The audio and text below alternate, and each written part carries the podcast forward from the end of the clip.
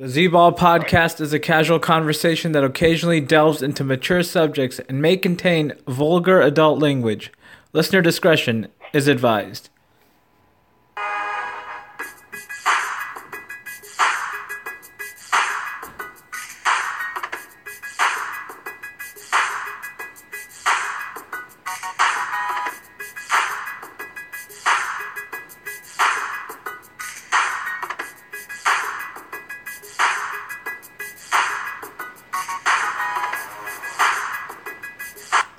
Welcome to the Z Ball podcast on a late Monday night, fresh off of the Boston Celtics blowout win over the Philadelphia 76ers. Uh, got a lot of uh, stuff to discuss, all four second round series, conference semifinals. And on the line from Pasadena, California, diehard Boston Celtics fan, riding high on Boston's game one win.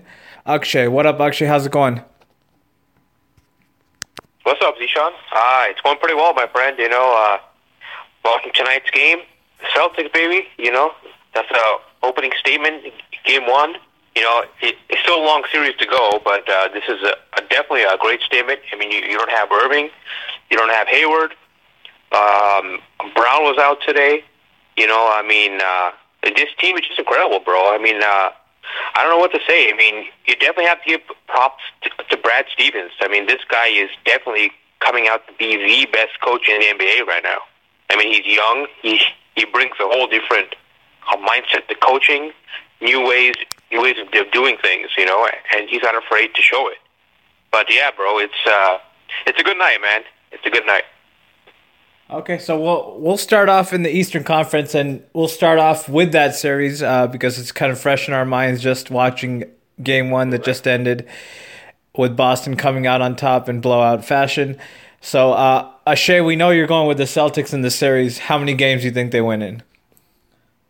You know, this game, I, it's going to be a tough series, bro. It's going to be a tough series. You know, I initially I got to be honest with you. Initially, I thought, you know what, uh, with all the injuries going on, you know, Brown not playing in game one with a hamstring, you know, um, I think he'll be back. Uh, luckily, there was no um, nothing torn uh, with the MRI that was done. It just sore, so it, he'll need some time to uh, just rest on it.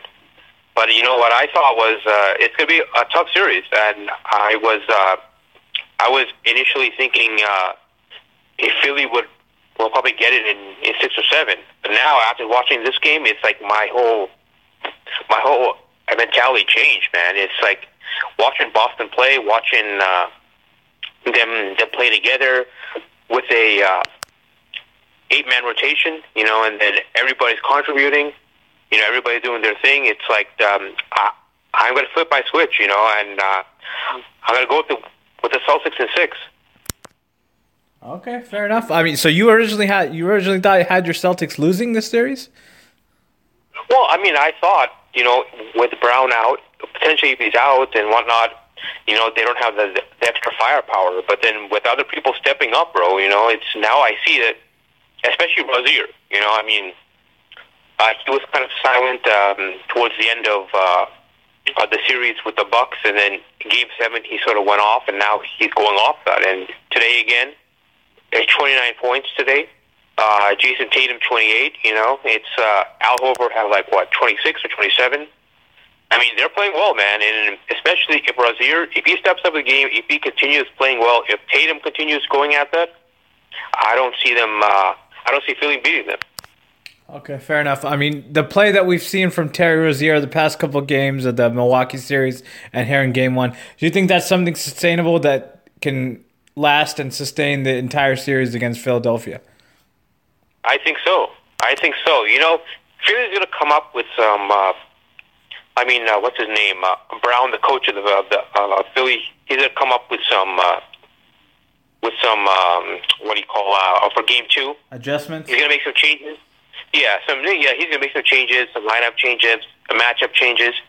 But Brad Stevens, I mean, uh, um, there's a reason why people call him um, one of the best coaches in the NBA, if not number one.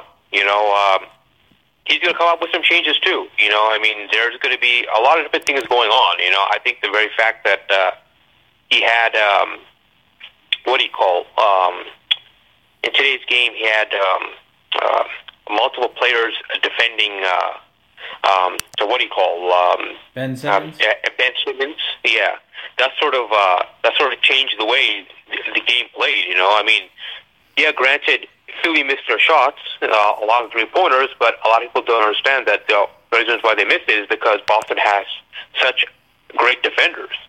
You know, you have uh, uh, Terry Rozier. Uh, he's a good defender. Of course, you have uh, Marcus Smart. Uh, you have um, now you have like Jayson Tatum is becoming a great defender. Um, Brown is also a great defender when he comes back. You know, it's like even Horford, and uh, it's just like uh, that team is built. I mean, um, for you to make a shot, you know, I mean, for you to really make a shot, you're gonna have to work for it against the Celtics. I mean, it's not some easy thing where they're just gonna lay off and let you take your shot and put a hand in the face. No, they're gonna be they're gonna be constantly on you, and you have to do all. You have to spend so much energy just to make one shot. You know what I mean? So um, yeah, I think it's uh, it's it's definitely it's a good thing for for the Celtics, bro. You know, I mean they're they're playing really well, especially. I mean, nobody. I mean, I hate to say this, but but nobody expected them to even do what they're doing after Hayward went out, Irving went out, and then uh, now now Brown didn't play Game One. Uh, I bet uh, no one expected this. You know. Okay, fair enough. In in regards to Brad Stevens, uh, him kind of being young and up and coming coach, uh, are we seeing some kind of origins and he's kind of taking some teachings from Bill Belichick? Because I mean, Patriots over the years, I mean, when when they lose big players, big time players, it just seems like next man up steps in. They don't miss a beat. Uh, and kind of similar to the Spurs, uh, I mean, they could kind of win with any different lineups, all the different lineups that they play with. And are we kind of seeing some signs of Popovich and Belichick in the young Brad Stevens right now? Are we seeing the origins of that uh, coming to fruition? I would definitely think so. I would definitely think so. You know, especially if you can compare him to like, uh, I think Brad Stevens is definitely on the Popovich level. Uh, he may not be as high as Popovich, um, but but he's getting there. He, he's really close. You know, I mean, I mean, Pop, dude. I mean, you cannot say anything bad against the guy. What he did in San Antonio, you know, I mean, yes, they had Duncan, but I mean, a small market. You know, the way he uh, the way he managed games for them. You know, all the titles they won. You, you should definitely have to give him credit. You know, I mean, that's for sure. I think uh, Stevens is, definitely on that level, and he's getting to that level. You know, this is this definitely has to go with a credit to Ainge. You know, Ainge found uh, uh, the Brad Stevens from Butler. You know, he found him. He took a chance. He brought him into the league. You know, one of the youngest coaches to come in the league. You know, I mean, they were um, the first couple of seasons were tough, but he, but if you look at the um, at the Celtics record for the every single time that Stevens has come in, every year their win their wins have improved every single year since since he's been in the league. They uh, they win more games every single year. You know, I mean, this year Last year, I believe it was like 53 or something. This year, it's like 55. And especially this year without Irving, I mean, um, without Hayward for most, of the, I mean, for the season, and then without Irving uh, towards the end of the season, you know, that's pretty incredible. I mean, um, you you definitely have to take your hat off for that. Okay, fair enough. So, I mean, Brad Stevens obviously deserves uh, much credit, and obviously he's one of the uh, top candidates for coach of the year and deservedly so. But uh, on the other side, for Philadelphia, I mean, kind of go, moving forward for game two and on, onwards for the entire series. Uh, what do you see for them moving forward, and do you see them getting back in this series? Uh, and what adjustments do you think they need to make? Oh yeah, I can definitely see them coming back, and there's no this this game this series is not is far from over, bro. You know, so a game one, you know. But uh, they're definitely going to make some adjustments. You know, one thing I would definitely want to see, but I mean, from them making adjustment is they need to. Uh, I think they need to like uh, sort of rotate the ball better, and I, I think uh, that's one of the things they don't do as well. I mean, uh, granted, Boston's defense is uh, is it's pressuring them um, with the, when they have the ball, and I don't think they're making smart decisions at, at certain times. You know, and then another thing, they have to improve their shooting. I mean, um, their three-point shooting was very miserable this game. I think they missed like what? Um, I, I would say seventy-five percent of their shots. I think they missed 21 threes. Yeah. Yeah, 21 threes. I mean, granted, I mean that's not going to happen every single game. You know, they're going to make their threes, but then, but the way it is, I think um, Philadelphia also got tired towards the end of the game. You know, I don't think they ever faced. I mean, going through Miami in game one was, I mean, in the in in the first round was like nothing, bro, for them. You know, they were Miami didn't have defense. You know, they were just all they had was they were relying on their offense. But with the Celtics, it's a whole other ball game. Plus, another thing I was I was listening about is uh, I think what uh, Joel Embiid made a comment that when they were playing with the Heat at home, half the stadium or a quarter of the stadium was empty. When you go to a Celtics game on a playoff, bro, it's I mean even regular season, but now in playoff, it's much crazier. Every seat is full, and you got to have the crowd um, against you. You know, I, I think that's sort of made them sort of. I don't think they were very well prepared for that today. Okay, fair enough. I mean, in regards to Philly, uh, I, I think um, even though they lost game one, I, I, I see them winning this series. Uh, I had them originally in six before it started, and I'm going to stick with that pick. I think from what we saw last series in the first round, Ben Simmons, Joel Embiid, uh, Miami threw some physicality at them, uh, some rough play, uh, tried to get in their heads a little, and they responded. They held their, their ground, they held their poise, and they responded. Uh, with uh, excellent play on both ends, both sides of the ball. I agree with you there. I mean, they're going to come out better next game. But I think, uh, in all reality, bro, I think that Boston has already got into their head. Uh, if you see, if you uh, recall, in uh, late into the game, which I think uh, Simmons should have been uh, hit with uh, a, a technical on that play, he elbowed Smart in the head. I mean, uh, uh, everybody saw it on the on the review uh, on, on the replay. I mean, they were going for the ball. He got um, upset that that Smart was not giving him any any um, any sort of mobility. He was like Smart was defending him.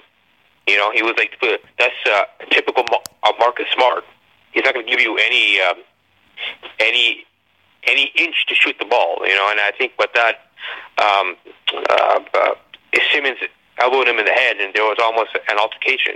You know, and I think that uh, I think the NBA being the NBA and, and Simmons being Simmons and all that, I think they should have fought. They should give him a tech for that. You know, I think Boston's already in in their head. You know.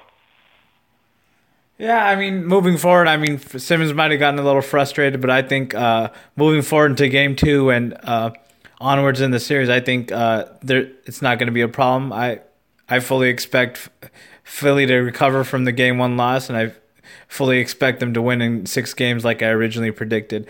I think all right, all right. this. I mean, this lack of experience, I, I think it might be there, but I, I don't I don't I see a lot of good things coming from this team, and I think with all the injuries that Boston is facing, I think this is Philly's chance to pounce on it, an opportunity for them to pounce on this uh, kind of golden opportunity. I think they will do so. I mean, eh, fair enough, fair enough. But I think Philly doesn't have it. I mean, one of the things going for Boston is, yeah, they play well as a unit. You know, they play well. They have home field advantage. You know, that's another thing. And I, I think lastly, and I think most importantly, I mean, Brown has not played yet. You know, if Jaylen Brown is comes back, you know, in game two, uh, if he comes back and he comes back, uh, um, he comes back, he can be another difference maker for the Celtics. I mean, you you have so many perimeter defenders, bro. I mean, I don't think Philly's ever seen this much, you know. And I think Boston now they're playing at an all-time high. You know, their their thing is, you know what? Everybody doubted us after um, Hayward, after Irving. Now you're gonna see how we play. You know what I mean? But then again, you, you never know. It, it's still a long series. Okay, fair enough. We'll see what happens. We'll agree to disagree on that one. You have Boston in six. I have Philadelphia in six. And we'll move on to the next Eastern Conference series. This is the only series uh, in the second round that hasn't started up to this point. Uh, we have the number one seed Toronto Raptors facing the number four seed Cleveland Cavaliers. Uh, what do you think in this series? Uh, who do you think ultimately comes out on top? I in this series, bro, I have to go with Toronto. Uh, Toronto is home field. Um, I say Toronto in six. Uh, the reason why I say this is because uh, pretty much LeBron cannot be putting up 40 points a game for the rest of uh, of the NBA Finals. I mean, uh, of the NBA playoffs. You know, this because it seems right now that uh, LeBron's carrying the cap, and, and with his age, I don't think he'd be able to do that. If he does, hey, more props to him. But I think lacking, um, I think he's tired, bro. I think he's tired for playing so many minutes and so on. And eventually, I don't think he'd be able to keep to keep that up for the for that whole series. So I definitely have to go with the Raptors in ten. I mean, in six. Okay, that's a great great points there. But I mean, from what we saw with from LeBron last series, uh, some people are saying kind of could be one of the better uh, playoff series of his career. Obviously, I mean, no teammate ever scored, I think, 20 points or more in any of the seven games against Indiana for him. I mean, LeBron scored uh, 240 points total or something in the series. The next closest Cavalier was Kevin Love with 80 total points.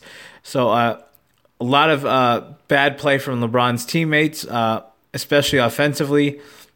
They were not able to connect on lots of open, open opportunities given to them by LeBron. So, I mean, is that something you see consistently going forward for in Toronto? I mean, can they play that badly again, the supporting cast against Toronto, or do you see them kind of uh, improving and coming back to kind of their averages from the regular season? I mean, they can play. They can definitely improve. You know, that's for sure. There is room for improvement, but uh, but I think that Toronto is a is a very uh, underrated team. I think a lot of people do uh, underrate them. I mean, they're a great team, bro, and especially they made a lot of uh, off-season changes to the roster, you know, which have helped them. Um, I think uh, DeRozan, Lowry, uh, Ibaka, and um, the other players are going to step up. You know, I, I think they've, uh, I think they realize this is our time. This is our time to like actually beat. We have a good chance uh, at beating Cleveland because I think they know. I mean, Cleveland runs through LeBron.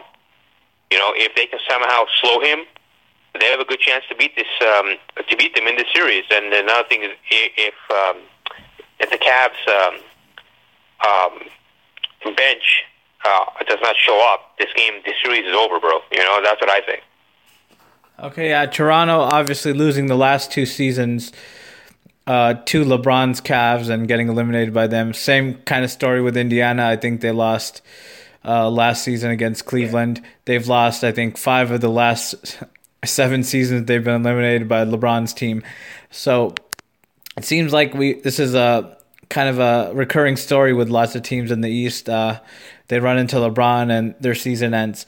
So at this point, uh, Toronto is, from your opinion, currently built to kind of end that streak and get through that uh, that wall that is LeBron, kind of like the Celtics were to LeBron in the late 2000s?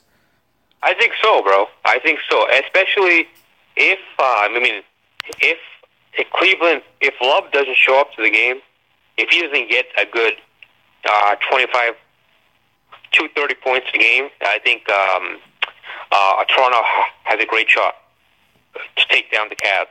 I can totally see. It, you know, I mean, Cavs. I mean, they're still. Um, I mean, they're hurting. You know, they don't. Their bench.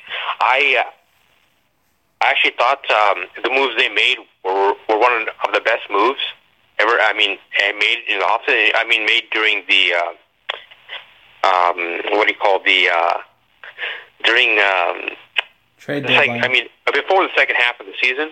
You know, that's what I thought. But uh, unfortunately, a lot of them haven't stepped up their game. You know, a lot of these changes, but but you never know, bro. I mean, if, if LeBron comes out, if LeBron comes out, if he plays well, if he plays like LeBron, like he did um, in the last couple of games uh, um, with Indiana, then um, Toronto's going to have a, a real hard time beating them. But but the thing is, can LeBron do that for the next seven games? You know, against the uh, the Raptors. You know, can he do that? For, for that time, and can he do that on the road? So that's uh, uh, in my mind, that's some big ifs there. You know, but we have to wait and see what happens.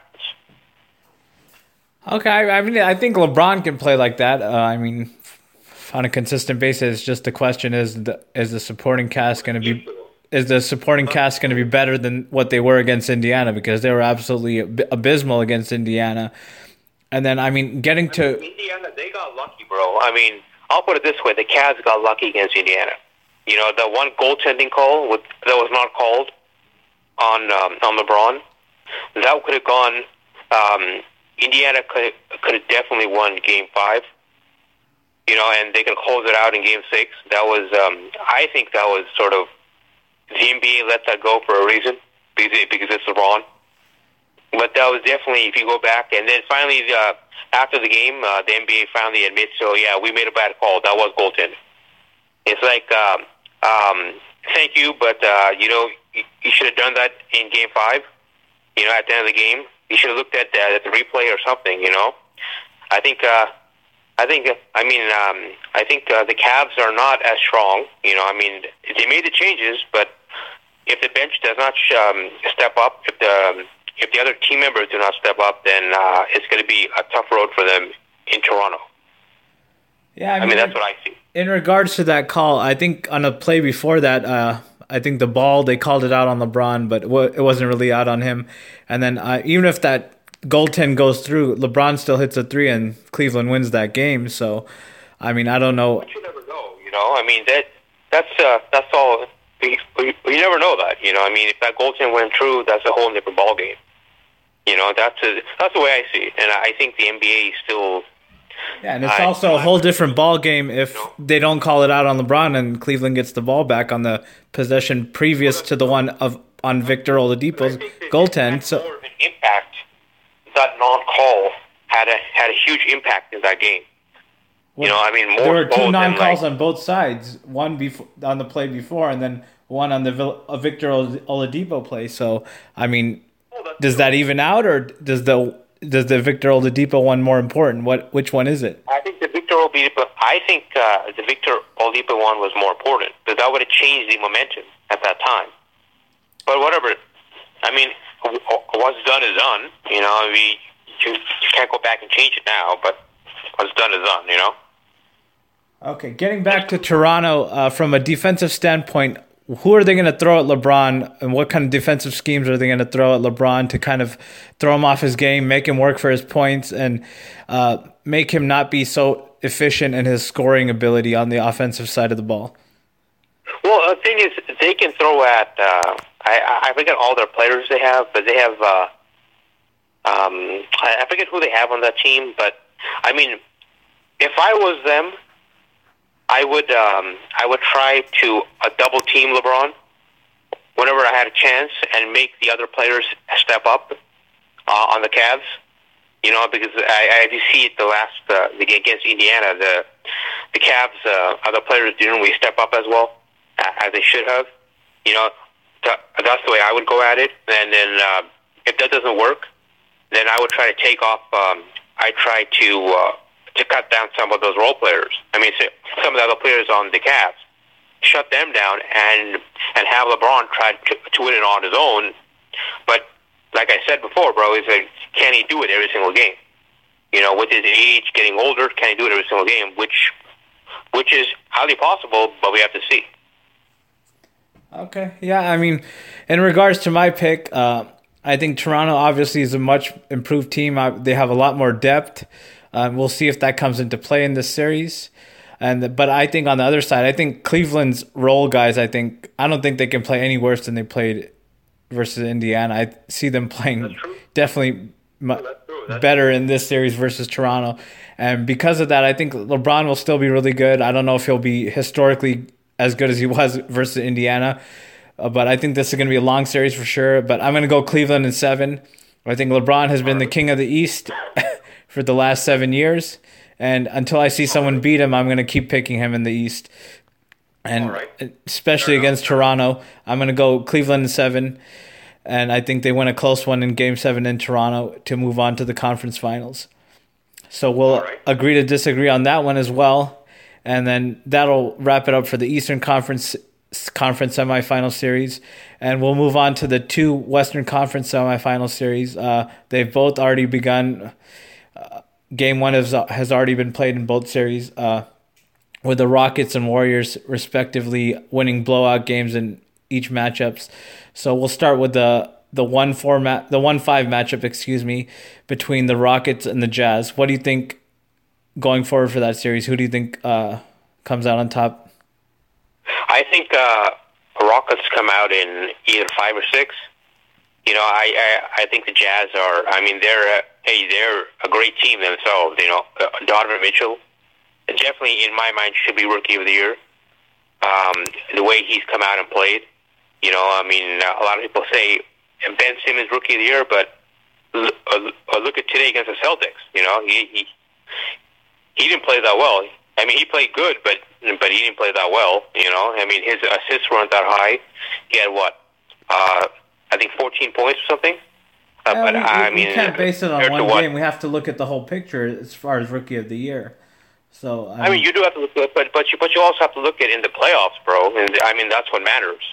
You know, I mean, during the season, you can do all the stats you want. You know, it, it, but I think it comes down to what you do in the in the playoffs as well. I think that's especially if you're a rookie and if you're able to go into the playoffs with the team, you have to be uh, judged on, on that as well because uh, I think both. playoffs, I think both Simmons and. Mitchell have played very well in the playoffs. I mean, obviously they both. well, I mean, Simmons their. today didn't. Really, Uh, I I don't mean, think he played that well. you're not. I mean, you're. immu- Star, superstars are immune to some bad games here and there. I mean, uh, obviously Mitchell I- has, I- I don't- Mitchell hasn't had don't- come on. excellent all excellent games and seven excellent games so far. I mean, he wasn't uh, that great uh, yesterday in Game One against Houston. Um, That's true. he had a Oh, that's true. That's true.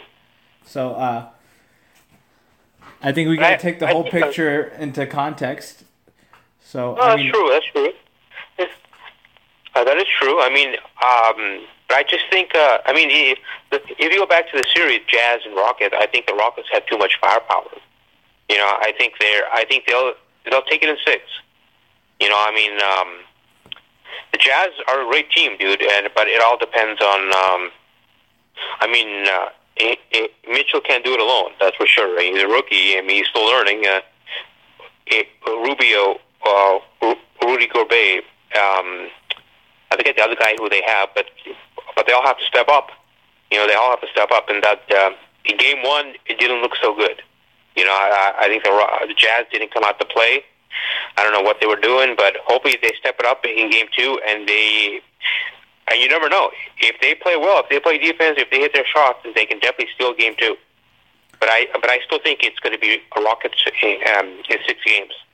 yeah, I mean, with the Jazz, it's all about uh, kind of how the pace they play. I mean, they like to play a slower type pace, and when they when they do that, they're really su- successful. I mean, if they play a faster type fa- pace, I mean, I think they're going to get destroyed because I mean, Houston thrives off that type of pace, especially offensively. They're they're the they shoot the most threes in the league. They're one of the better three point shooting teams in the league. They have uh, excellent ball handlers in James Harden, Chris Paul. Uh, excellent toughness up front with Capela, PJ Tucker, Nene Hilario. So I mean, they have lots of different versatile ways to beat you. And but I think Utah's only shot is to play kind of a slower pace, kind of limit the possessions, uh, bring the shot clock down as much as possible, and then that's I think that's their formula for beating the Rockets. The question is, can they do that for four of the next six games uh, moving forward? Exactly.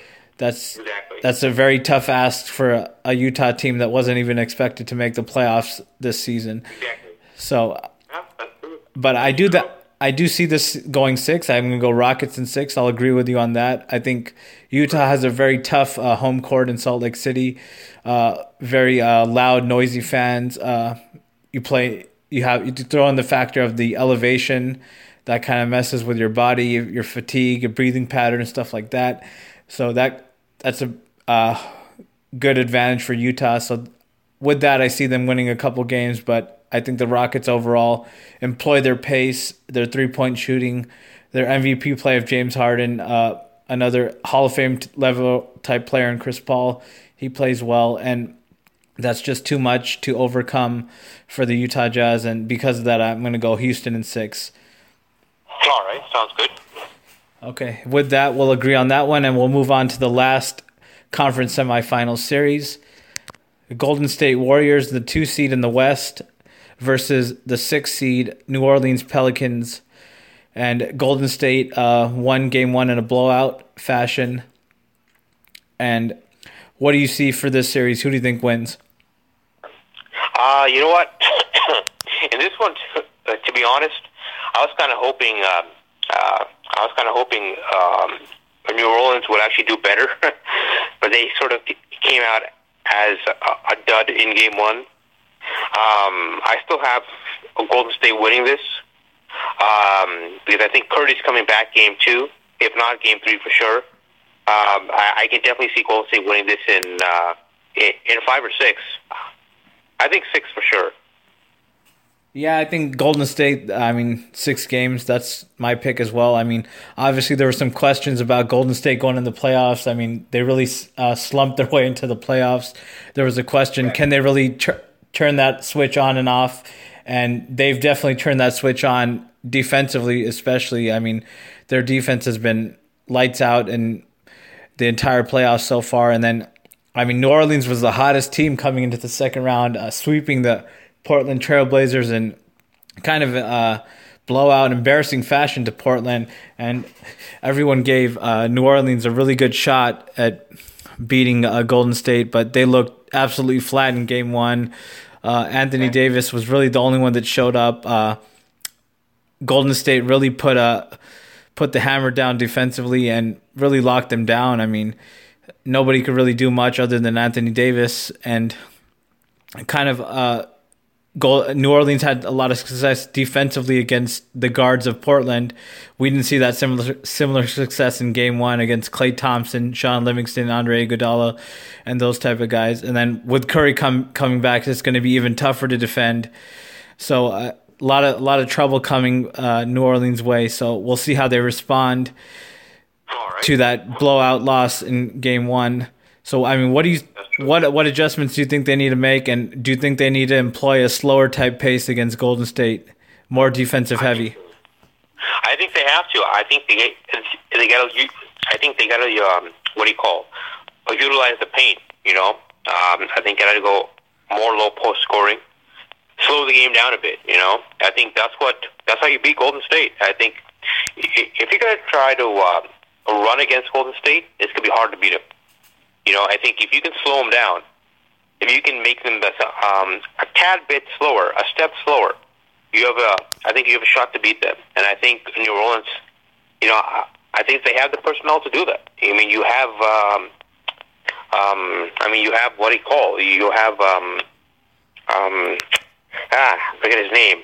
You have Anthony Davis, dude. I mean, the guy is a low post scorer, and he can shoot outside, but he's also a low post scorer. Slow the game down you know, slow the game down, um, have these guys defend them, get them in foul trouble. You know, I mean, they're gonna have trouble in the low post. They'll, they'll have trouble defending him. You know, have him go low post, get them in, in foul trouble. You know, and I've seen it. If you can get Golden State in foul trouble, if you can do that, then their game sort of changes around. You know, I I think if they do that, they can definitely beat them. But can they beat them in um, I mean, they already lost game one. You have six games left. Um, it's the first to win four. You know, um, Golden State's up one. They're up. They're zero. So now they got to start. If they can get to four before Golden State do, then they can win. You know, but then again, that's a big if at this point. You know, there's a lot of changes have to be made. You have to go more low, uh, low post, in my opinion. Uh, I think um, also Rondo has to uh, have Rondo, Holiday, they have to, to step up their game. I don't think they we showed up in game one. I think they need to like uh, wake up and smell the coffee, so to speak. You know, and I think if they can do that, they definitely have a shot. You know what I mean? But um, we'll have to see what happens for sure.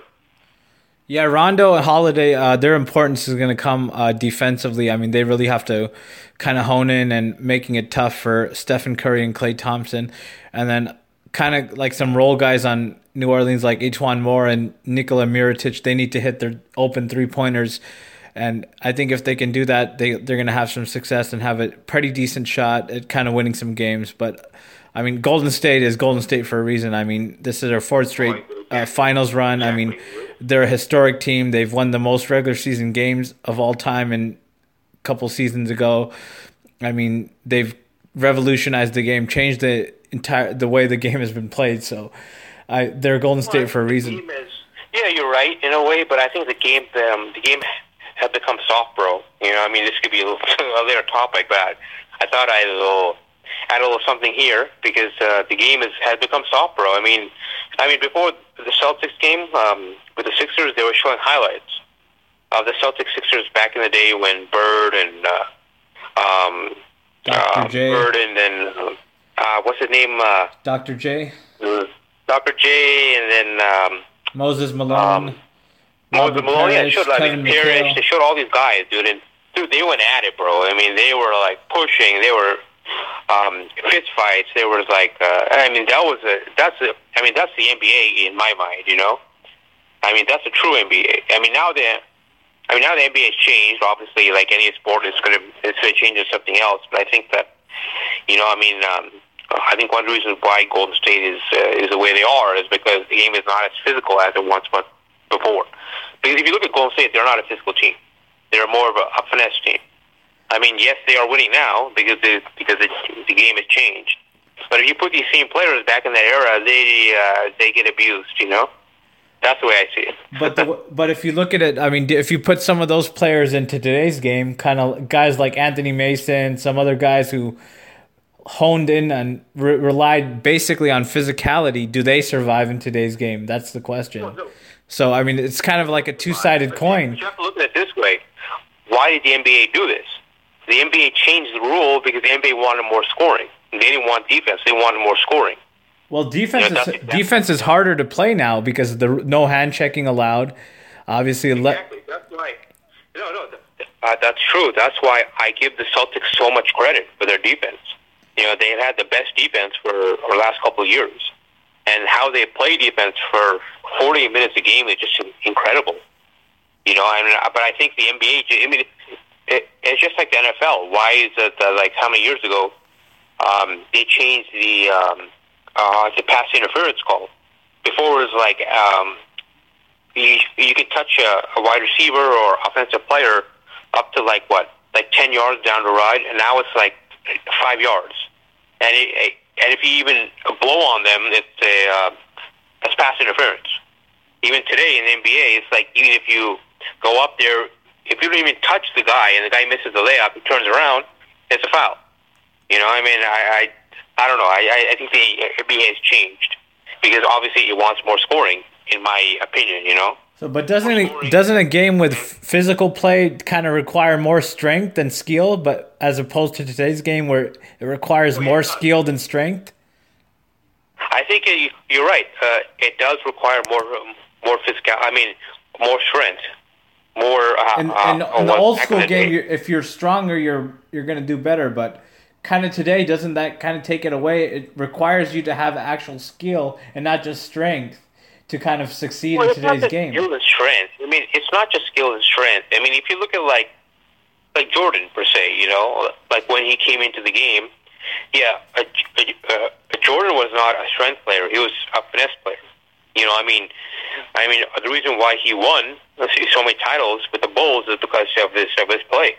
But the minute they he met the Pistons, uh, everything went south. You know, I think that because the Pistons were allowed to to play physical with them because at that time the NBA allowed that. Nowadays, the NBA does not even allow it. I mean, you can't even think of it. You, even if you go close and you, you push somebody, they just lightly touch them, it, it's a foul. It's a flagrant foul. You know, it's like a flagrant. It's a, it's a, I think in a way, in a way, yes, you're right. You know, I mean, uh, you were right when you were uh, when you're saying that um, how the game has it's like now you have to have strength too, which is right. I mean, all these players have to have strength to the way they're playing.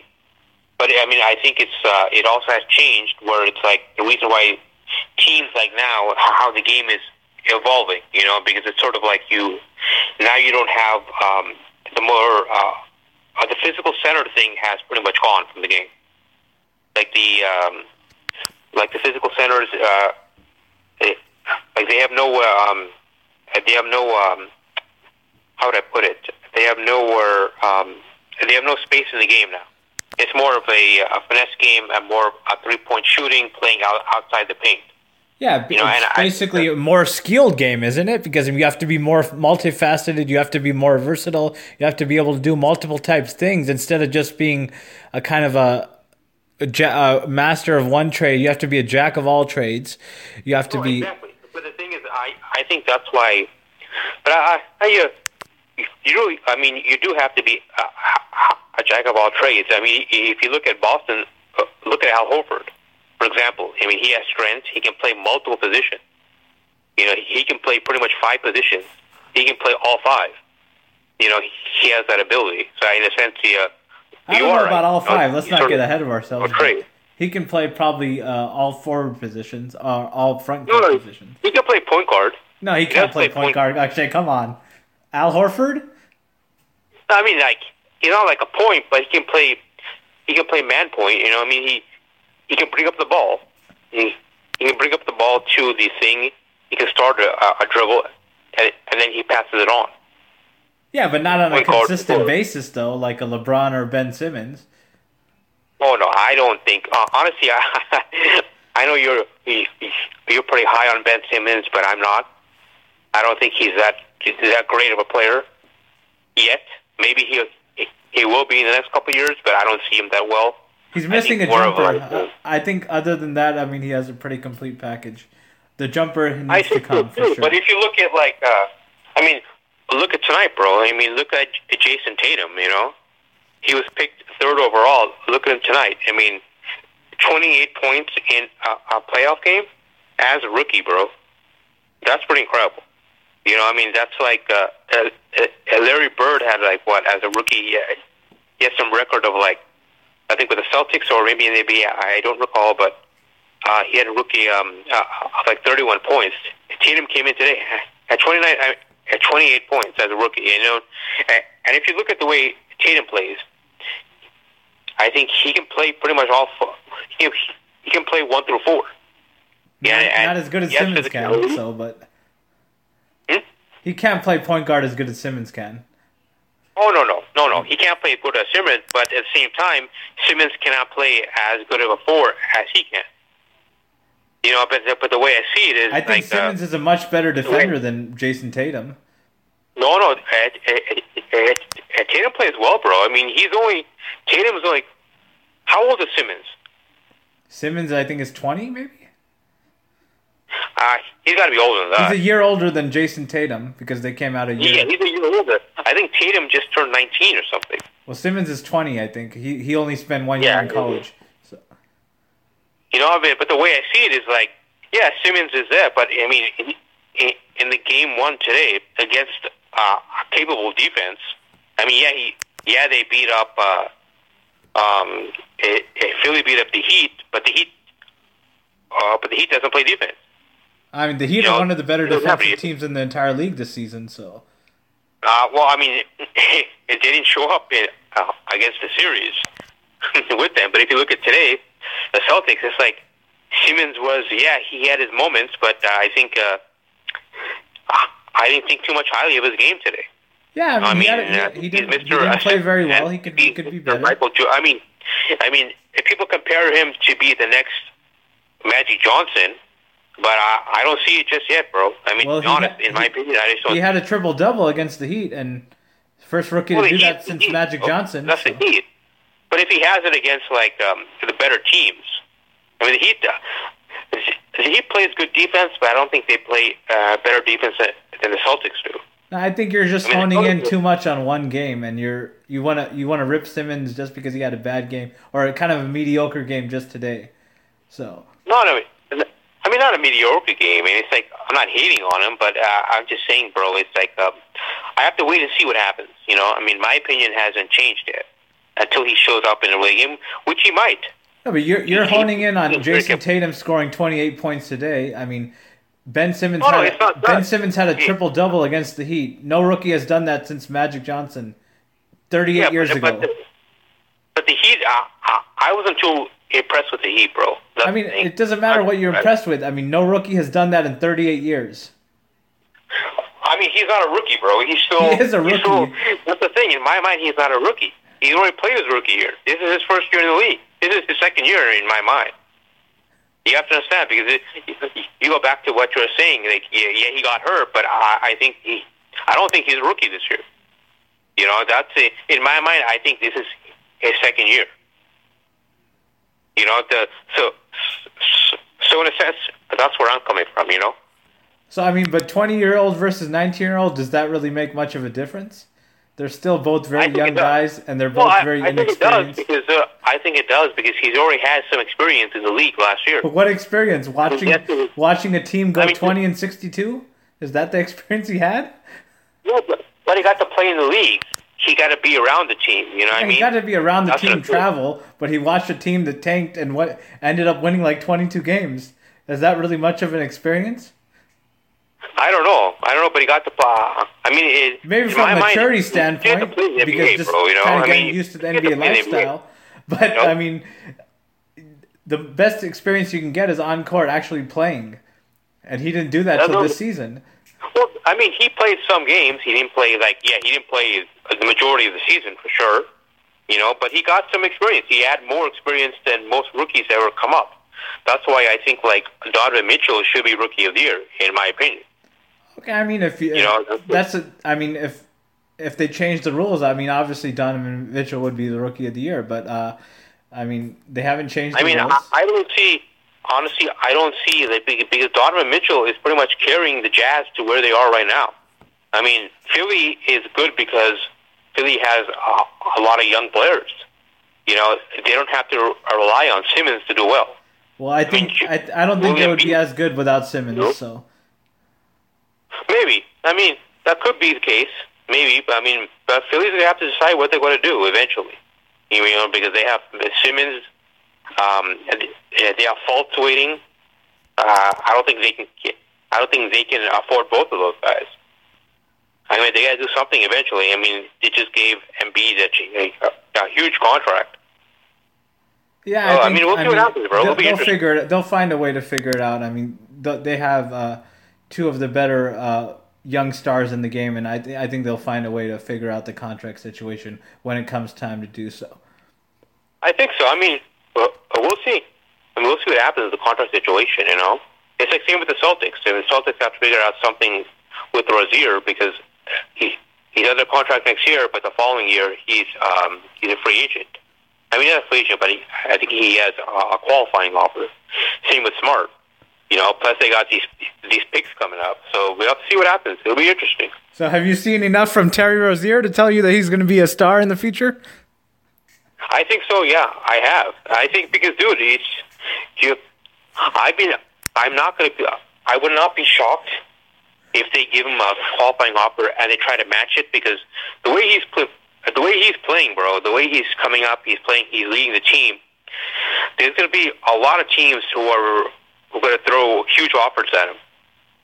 There's going to be a lot of teams who are going to throw money at him. I think that he's would, already said, that would be be a bad. That would be bad money because I mean because he's not going to be as good next year when Kyrie Irving comes back. So I mean, Well, That's true. No, uh, uh, that is true. But see, but thing is, in, in a sense, this actually works out for the Celtics in a way, because um, I mean, you, if you want to look at like, uh, so to speak, a uh, a blessing in disguise from these injuries is you're getting to see all these players get experience and, and showcase what they can do, especially with Tatum and Brown. I think those two are going to be, um, if they continue to stay on the same team with the Celtics and there's no trades, those are going to be, those two will be dangerous, bro. I mean, uh, look at these guys already. I mean, they're. They're getting playoff experience. They're, they they played really well together. You know, if, if they can grow up together, together, play well together like that, dude, that's a, a very good tandem. Just like how you said, how you mentioned about Simmons and um, Embiid. That that's another tandem. That's another tandem you can add there. You know, Yeah, I mean, we'll see what happens. I mean, I, I think Kyrie is going to be uh, obviously the superstar of that team going forward, and then obviously Gordon Hayward comes back, so you don't know how that kind of plays into things. So a lot of kind of changes for the Celtics teams next year when if they're fully healthy. Well, yeah, because a lot of these guys can uh, come off the bench, bro. That that's the thing. It, it, imagine if you have Tatum or Brown coming off the bench. You know, when uh, Kyrie and and Hayward come back. You know, you have them. You have um, what do you call? It? You have Kyrie. You have uh, Hayward. You have Horford. Uh, then you start. Um, um, you, you can start Tatum, or you can start Brown. You know. Um, so I mean, but you, if those guys come off the bench, that's even better, bro. But we'll see what happens, man. It, it, it's still a long season. I mean, a long playoff season. Okay, for sure. I mean, how did we get to, into the Celtics talks? Ben Simmons versus Donovan Mitchell. I mean, we were just talking about the Warriors versus the Pelicans. What happened? I don't know, bro. It's just my thinking is my thinking is just like uh, I don't know, bro. I I think you just have to. I mean, you brought, uh, you brought your old man philosophy. Get off the lawn into saying there's no physical play in today's game. You don't like the. No, there isn't, bro. Yeah, there isn't, dude. I have to say there isn't. I was. Uh, I'll put my foot my foot forward. There is no there's no physicality in, in today's game, bro. Even LeBron, bro. I mean, it's not compared to to what it was back in the '80s and early '90s. No do way. Do you think the game would be more enjoyable if there was more physicality? I think so. In my mind, I think so because I, I think you have to sort of. Uh, I think it, it, it's more fun to watch. So you, you know, would you, you would enjoy watching the 76, 73 type games versus the 125 to 122 type games? Oh yeah, a- any day, bro. Any day. I-, I love to see it any day. Why is that? Is that because how you grew up watching the NBA, or is that just the type of basketball you like? No, that's the type. That's the type of basketball I like. I like more of the, of the defensive basketball because because when I play um, basketball, I I'm more of a, a defensive minded guy.